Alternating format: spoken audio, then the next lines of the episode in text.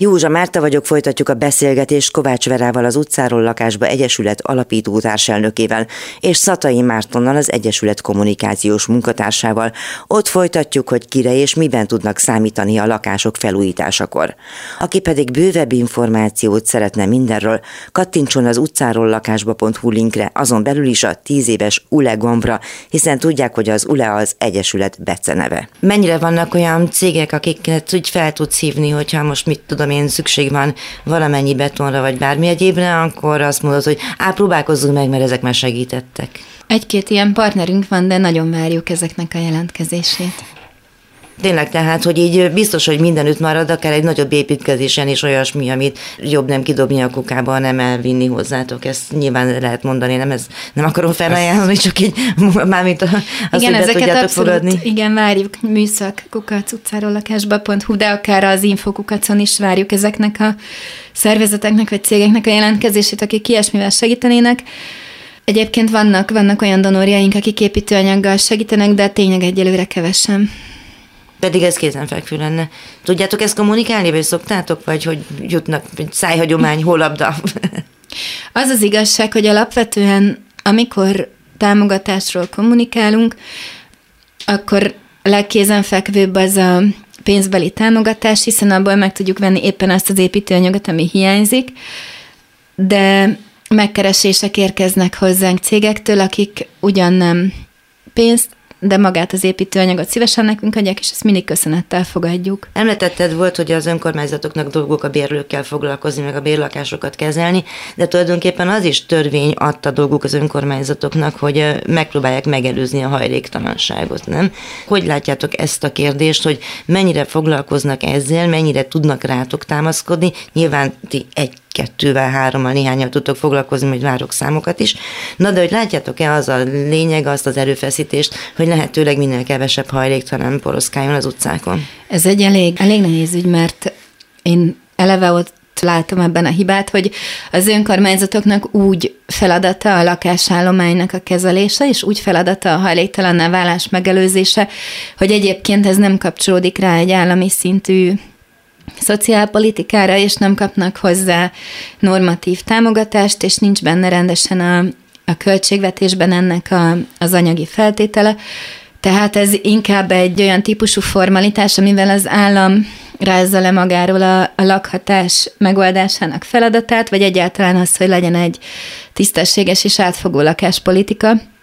Úgyhogy semmiképpen nem mondanám, hogy itt az önkormányzatokra kell ebben a helyzetben ráhúzni a vizes lepedőt, viszont ez az egész helyzet, ez teljesen azt hozza magával, hogy nagyon nagy a különbség az önkormányzatok között, tehát az, hogy a 3000 önkormányzatból kinek van lakása, kinek nincs, akinek van, az milyen szempontok alapján kezeli, illetve az, hogy mennyit tud egyáltalán ráfordítani, az meg teljesen a saját anyagi teljesítő képességüktől fog függeni, és az, hogy kiknek írnak ki pályázatot, az meg mindenféle elvi és politikai döntéseknek az eredménye, tehát van, aki pont a rászorulókat inkább távol tartaná és szolgálati lakásokra fókuszál, és vannak, akik komplexebben gondolkodnak, és változatosabb pályázatokat írnak ki, de mindenhol jellemző az, hogy ugyanazért a szűk lakásállományért versenyeznek a különböző célcsoportok, akiknek mind releváns és mind jogos a lakásigénye, tehát a pedagógus szolgálati lakás, rendőrségi szolgálati lakás, bölcsödei, óvodai dolgozók, szociális egészségügyi, egészségügyi. ezeknek mind egy teljesen legitim és fontos szolgálati lakáspályázatokat kiírni, és akkor jellemző a fővárosi önkormányzatoknál, hogy egyik vagy másik, vagy akár több célcsoportnak is van szolgálati lakás pályázat szinte mindegyik kerületnél, viszont egyáltalán nincs mindegyik kerületnél szociális alapú lakáspályázat, ami meg egy tök nagy probléma, mert ugye nem csak a saját dolgozói létszámot kell biztosítani, mi iszonyú fontos, és ugyanúgy szolgálja a lakosság érdekét, hanem szem előtt kéne tartani ezt a hajléktalanná válás megelőzését is, de ehhez már önmagában a lakásállomány sem elegendő, így a célcsoportok széles érintettsége véget. Meg vannak önkormányzatok, amik önként vállalták, hogy például nem tesznek kilakoltatást, anélkül, hogy lenne biztosítva a kilakoltatottnak a lakatása. És valahol ezt tényleg betartják, valahol sajnos nem tartották be. Ez annál is fontosabb, hogy mondod, mert most a napokban járt le ugye az idén téli kilakoltatási moratórium. Nem tudom, hogy ti látjátok-e, vagy van-e tapasztalatotok, hogy emberek a környéketeken, akiket ez fenyeget, eljutnak-e hozzátok, vagy ti foglalkoztok-e vele? Közvetlenül nem az Utcajogász Egyesület például nyújt közvetlen jogsegélyt is, vagy a Város Mindenki csoporthoz lehet ilyen ügyekkel fordulni, de mi nem ilyen értelemben végzünk közvetlen munkát kilakoltatásra váró emberekkel. Tehát vannak, nem a megelőzéssel foglalkoztok, hanem adott esetben a helyzetek megoldásával. Van, vannak olyan együttműködéseink, hogy kilakoltatott embereknek új lakhatási lehetőséget biztosítunk, de nem ez a jellemző.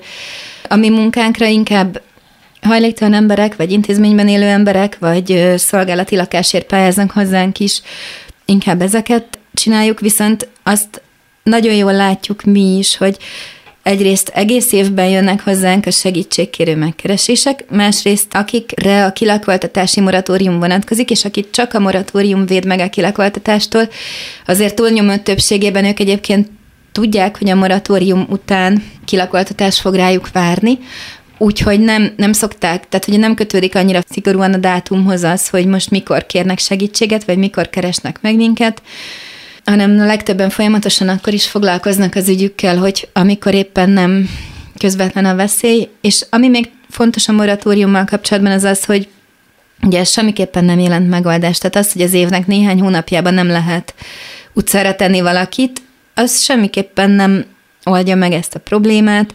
Ez az egész moratórium abból a szemléletből fakad, hogy ugye akit kilakoltatnak, az pont az utcára fog kerülni, hajléktalanná válik, és ez mégiscsak embertelenebb a téli hideg hónapokban, mégiscsak nehezebb megoldani, mikor túl zsúfoltabbak a szállók. Tehát ez az egész megközelítés ez arról szól, hogy aki elveszti a lakásbérleti lehetőséget, vagy az otthonát, az az az utcára kerül. Úgyhogy szerintem egy ilyen alapvető szemléletváltás kéne, hogy nem, nem tehát hogy szerintem a moratórium az jó, hogy van, nem kivezetni kéne, hanem inkább kiterjeszteni a hajléktalan válás megelőzésének az irányába. Igen, ez nem mindegy. Igazából a lényeg szempontjából tök mindegy, hogy tél van vagy nyár, legfeljebb kevésbé veszélyes hát, a nyár. Igen, igen, igen. Annyi van még, hogy az, az viszont látszik, hogy maguk a kilakoltatások, tehát összegyűlnek és megugranak. Tehát amikor hosszabb kilakoltatási moratórium volt COVID miatt, akkor például a tavalyi moratórium végén nagyon megugrott, tehát egy-két hónap alatt ezres nagyságrendben mentek végbe kilakoltatások, ami azért időarányosan nyilván a rendszernek is olyan megterhelő, hogy erre amúgy nincsen rendszer szintű megoldás, hogy akkor mi legyen ezekkel az emberekkel. Hát igen, meg a közgondolkodás e fele megy. Ugye beszéltünk arról is, hogy mindenkinek joga van lakni, ez egy alkotmányos alapjog lenne, de a kormány emelése rendelt soha az életbe, aztán, hogy egyetlen pettákot csinálni. Nem tudom, van olyan minisztérium például, ahol foglalkoznak ilyenek, hogy lakhatás?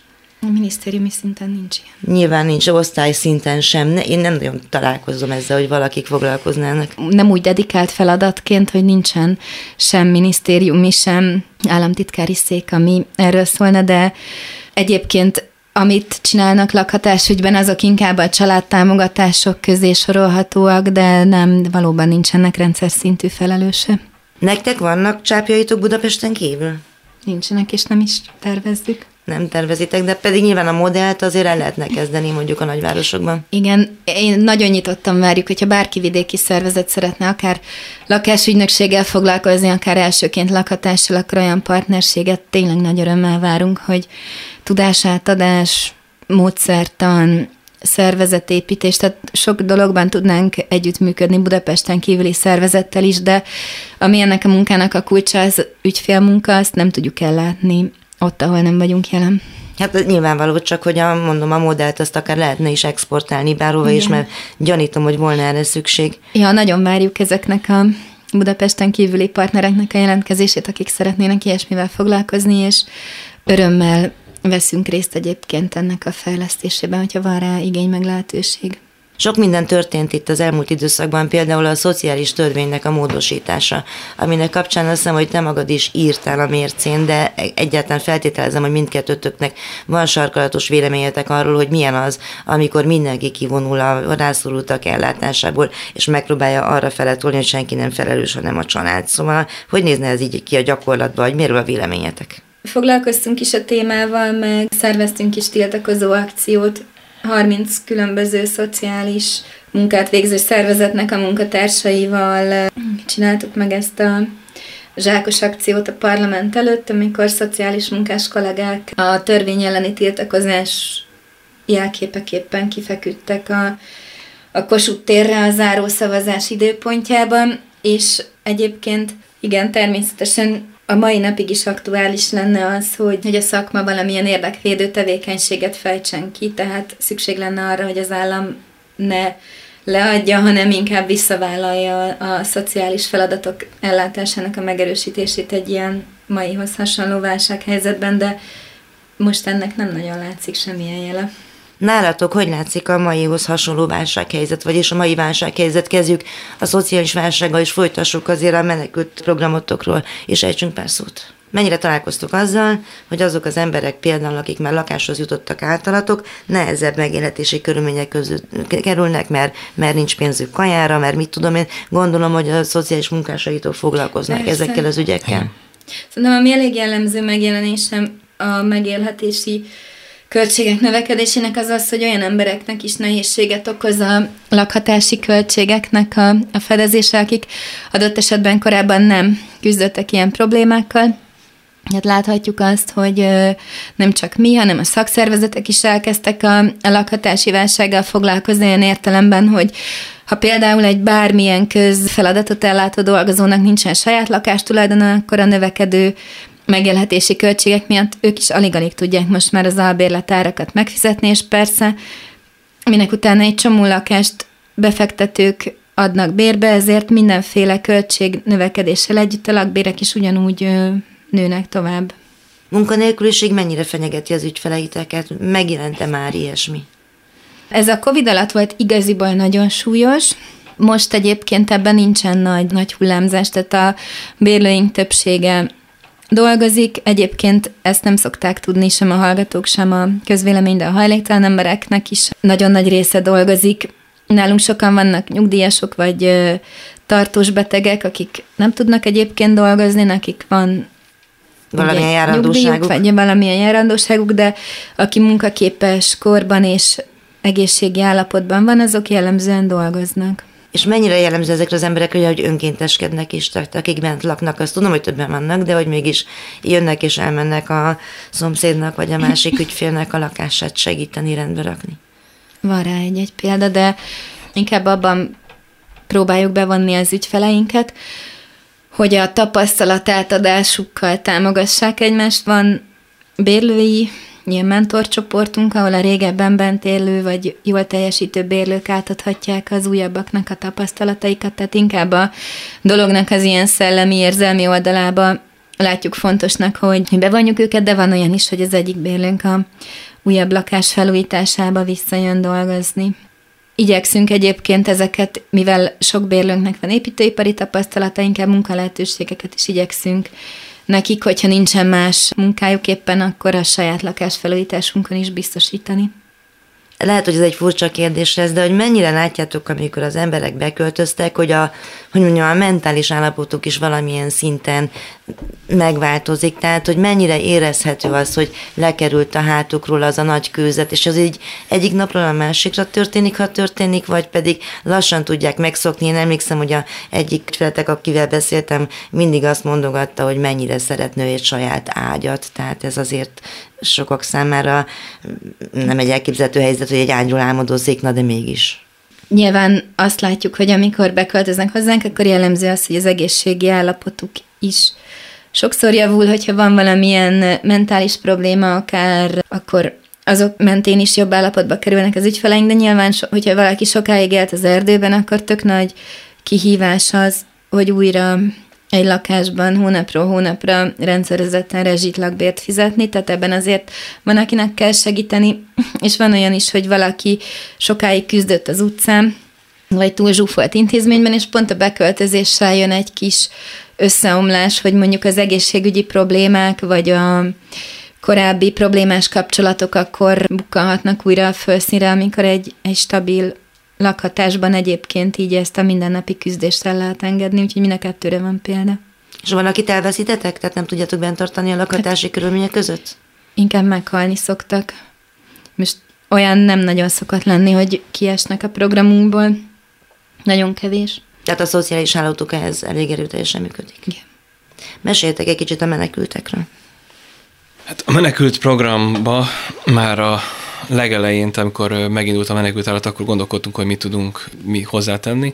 Tisztán láttuk, hogy a határa nem fogunk lemenni, és nem tudunk ott mi ott helyben adományt szervezni, mert se kapacitásunk, se tudásunk ez nekünk nem volt, mint nagyon sok más szervezetnek, és akkor elkezdtünk gondolkodni azon, hogy hosszú távon mi tudunk segíteni, és mivel nekünk a lakatásban van már tapasztalatunk, ezért ezen a téren is próbálkoztunk kitalálni azt, hogy mi az, ami abban a szituációban véghez vihető. Ehhez a korábbi lakatás koalíciós csapatot hívtuk meg, akikkel a előző évi választ, nem, abban az évben volt a választások, készült egy ilyen program közösen a lakatásra kapcsolatban, és be, közülük csatlakozott legelőször a Habitat for Humanity-nek a magyarországi szervezete, és a Város Mindenki szervezete. A tényleges munkát azt nagyon hamar elkezdtük, és először egy szolidáris lakhatás programként indult meg a, az egész, ami annyit tesz, hogy összepróbáltuk gyűjteni azokat az embereket, akik segíteni akartak a menekülteken, tehát szabad lakáskapacitásokat felajánlották, mi meg megpróbáltuk ehhez megtalálni a legmegfelelőbb beköltözőket, és segíteni őket abban, hogy Magyarországon boldoguljanak.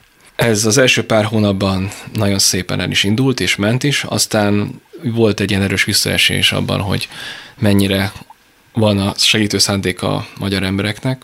Elfáradtak benne? Egyrészt, másrészt meg a sajnos magasabb szinten kicsit ellenségessé kezdett válni a hangulat ezzel az egész dolga kapcsolatban, és szerintem ez is nagyon...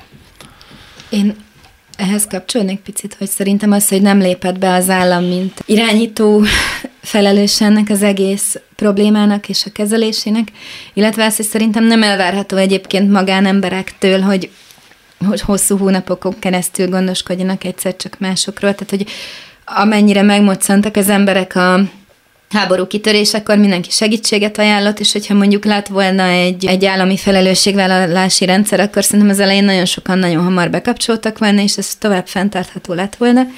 Viszont mondjuk az, hogy nálunk vagy rajtunk keresztül sok család mondjuk fél éven keresztül ingyen adta tovább a család második lakását, sőt volt, aki a rezsit is kifizette menekült családoknak, ez nyilván nem elvárható örökre.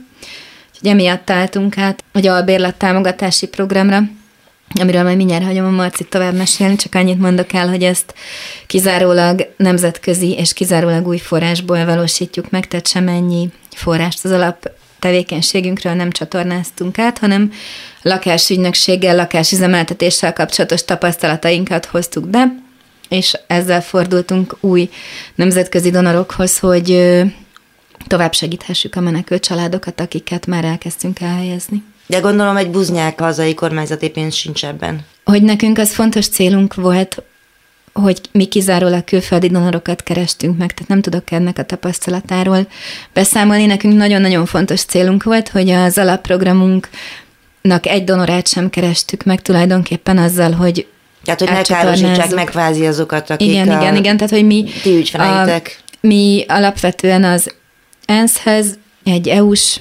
ügynökséghez és egy osztrák magánalapítványhoz pályáztunk erre forrásért, tehát csak olyan helyekre, amik új kapacitást hoznak be, és kimondottan a menekült emberek támogatásával foglalkoznak. Szerettük volna, hogy az alaptevékenységünk az semennyi csorbát ne szenvedjen ebben, a, ebben az új programindításban, ez nagyon-nagyon fontos volt. És akkor ott folytattuk, hogy albérlet támogatás? Igen, ez lett utána a fő irány, és akkor itt a, ezeknek a donoroknak köszönhetően megtehettük azt, hogy segítettük a beköltözésüket is, és mi is magunk is kerestünk lehetőségeket, hogy hova tudnak költözni. Szerződünk a felekkel, és így biztosítjuk nekik azt, hogy hosszabb távon ott tudjanak lakni. Végül visszatérve a tíz évhez, tudtok mondani számokat? Hát, hogy mennyi lakás, mennyi ember, mennyi önkéntes, hogy látod vele ezt az egész évtizedet? Igen, egyrészt minden évben újabb és újabb beköltözőink voltak, és mindjárt mondom a, a, a számokat is, de ugye most készül egy ULA 10 tanulmány, aminek hónap végén lesz a bemutatója, és akkor abban pont erről ilyen hatásmérésről, ügyfélszámokról, ezekről írunk sokat. Most jelenleg egyébként a, az alapprogramunkban több mint százan laknak, és a menekült programunkban meg már több mint 300-an kapnak albérlet támogatást, és ugye ez a, ez a szám ez úgy épült föl, hogy alapvetően minden évben néhány új beköltözőnk volt mindegyik tevékenységben, amit végzünk, és mondjuk akik egy-ketten kiköltöztek, volt, aki olyan módon egyébként, hogy vidékre költözött el saját házba, volt, aki mondjuk bérlők közül is, az alapprogramból is elment külföldre munkát vállalni, mint fizikai munkás, vagy egy-kettő olyan eset is volt, hogy valaki kiesett, tehát ilyenkor folyamatosan mindig új bérlőket jelöltünk helyettük, sajnos sokan elhunytak a bérlők közül, tehát, hogy ez a mostani száz feletti bérlőszám, ez azért egy, egy pillanatkép mindig, de alapvetően ilyen, ilyen nagyságrendben vannak most bérlők az alapprogramban, és az ukrán menekülteknél meg ugye, mivel ott egy albérlet támogatás van, ott azért könnyebb nagyobb ügyfélkört kezelni, ezt szeretnénk folytatni, amíg a háború tart. Ezt a munkát egyébként nagyjából évi száz önkéntes segíti. Ez, ez a szám ez nem, nem annyira változik, mert ez az az önkéntes szám, amit így a lakásfelújításokon tudunk kezelni, és mellettük vannak még olyan szakmai önkénteseink, mint jogász, vagy fordító, vagy grafikusok, akik a saját szakterületükről mondjuk évi egy-egy alkalommal besegítenek pro bono is a munkánk végzésébe. Na és akkor még annyit, hogy ha tudtok, akkor mondjatok egy-egy olyan dolgot, ami ha megoldódna, akkor nagyon sokat segítene rajtatok. De ami nyilván nem személyesen. Jogszabályi háttér, nem tudom, ilyen ilyesmi. Szerintem az, hogyha az önkormányzati lakásoknak az üzemeltetésére lenne állami normatíva, meg egyáltalán lakhatás biztosítására lenne állami normatíva, és nem csak intézményes keretek között lehetne elképzelni a szociális ellátórendszeri munkát, tehát tulajdonképpen e körül forog az egész tíz éves történetünk. Lenne mondjuk állami bérlakásépítési program. Az például nagyon szuper lenne. Köszönöm szépen, boldog születésnapot kívánunk, még találkozunk. A mai műsor témája a tíz éves utcáról lakásba egyesület alapításának évfordulója. Az első részben hallhatták egy fedél alá került asszony Feka Irén történetét, majd Kovács Verával, az utcáról lakásba egyesület alapító társelnökével és Szatai Mártonnal az egyesület kommunikációs munkatársával beszéltük át a hajléktalanok otthonhoz jutásának módját, múltját és főként jelenét. Köszönöm értékes gondolataikat. Az adás a www.clubradio.hu oldalon és a podcast felületeinken hallgatható vissza. Én a józsa.mártakukacklubrádió.hu címen vagyok elérhető.